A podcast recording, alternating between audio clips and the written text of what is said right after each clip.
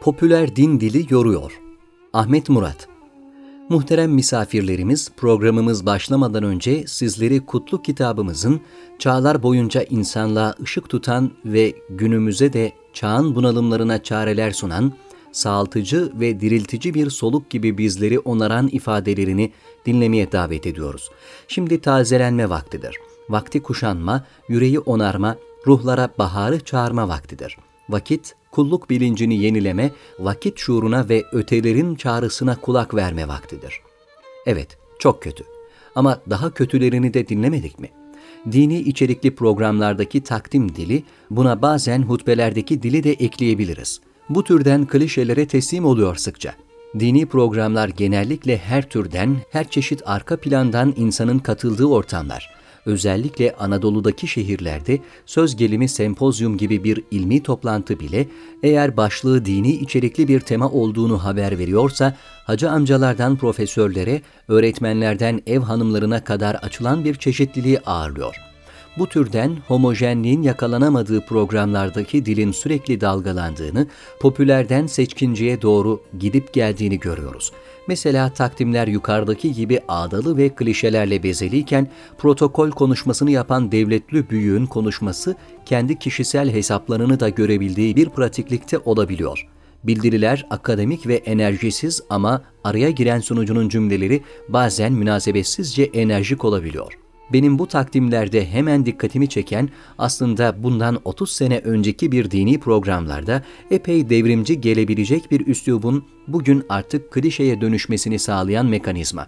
Şöyle söyleyelim dedelerimizin katıldığı bir dini programdaki takdimde ötelerin çağrısı ya da yüreği onarma gibi ifadeler geçmiş olsaydı, muhtemelen bu ifadeler o günün gençleri tarafından şiirsel ve buluşçu, buna mukabil yaşlılar tarafından manasız veya muğlak bulunacaktı. Hadi biraz abartalım. Öteler ne oğlum? Ahiret gibi baba. Hmm, ötelerin çağrısı yani tahtalı köye davet diyorsun. Ama bugün bunları hala şiirsel ve buluşçu bulmak mümkün mü? Bulan var mı? Sezai Karakoç'un ya da Akif İnan'ın bir yazısında geçen bazı ifadeleri popüler din diline eklemek sadece 40 sene önce değil, bugün de iyi bir fikir olabilir. Ama aynı ifadeleri ölümüne yorarak, ölümüne kullanarak itibarsızlaştırmak, birer klişeye dönüştürmek de gereksiz ve haksızca.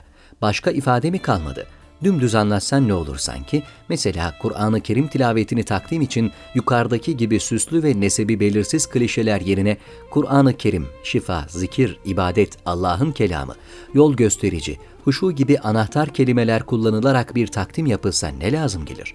Bunlar zaten Kur'ani ifadeler olduğu için hem hakikati dile getirmiş olursun hem de tesiri daha derin olur. Bu klişelere gömülü popüler din dilinin söylem analizini yapmalıyız.''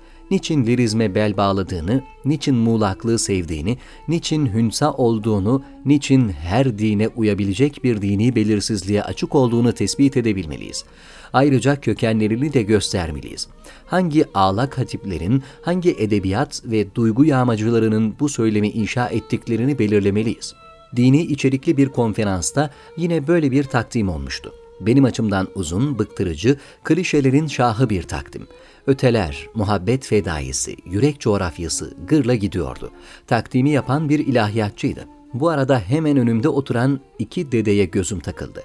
Takdimdeki süslü ifadeleri, güya cazip ve yenilikçi buluşları anlamıyorlarmış hissine kapıldım. Yani söylenene bir mana veremiyorlardı sanki.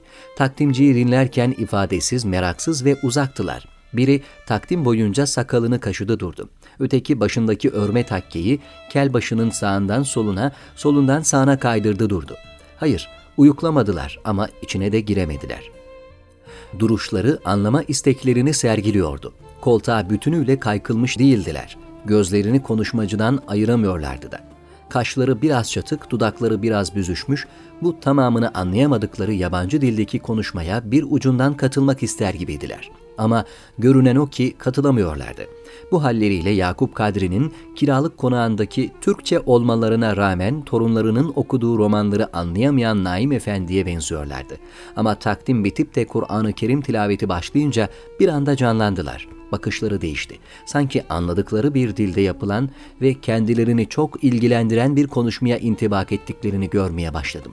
Yani popüler din dilimiz sorunlu ve yaralı.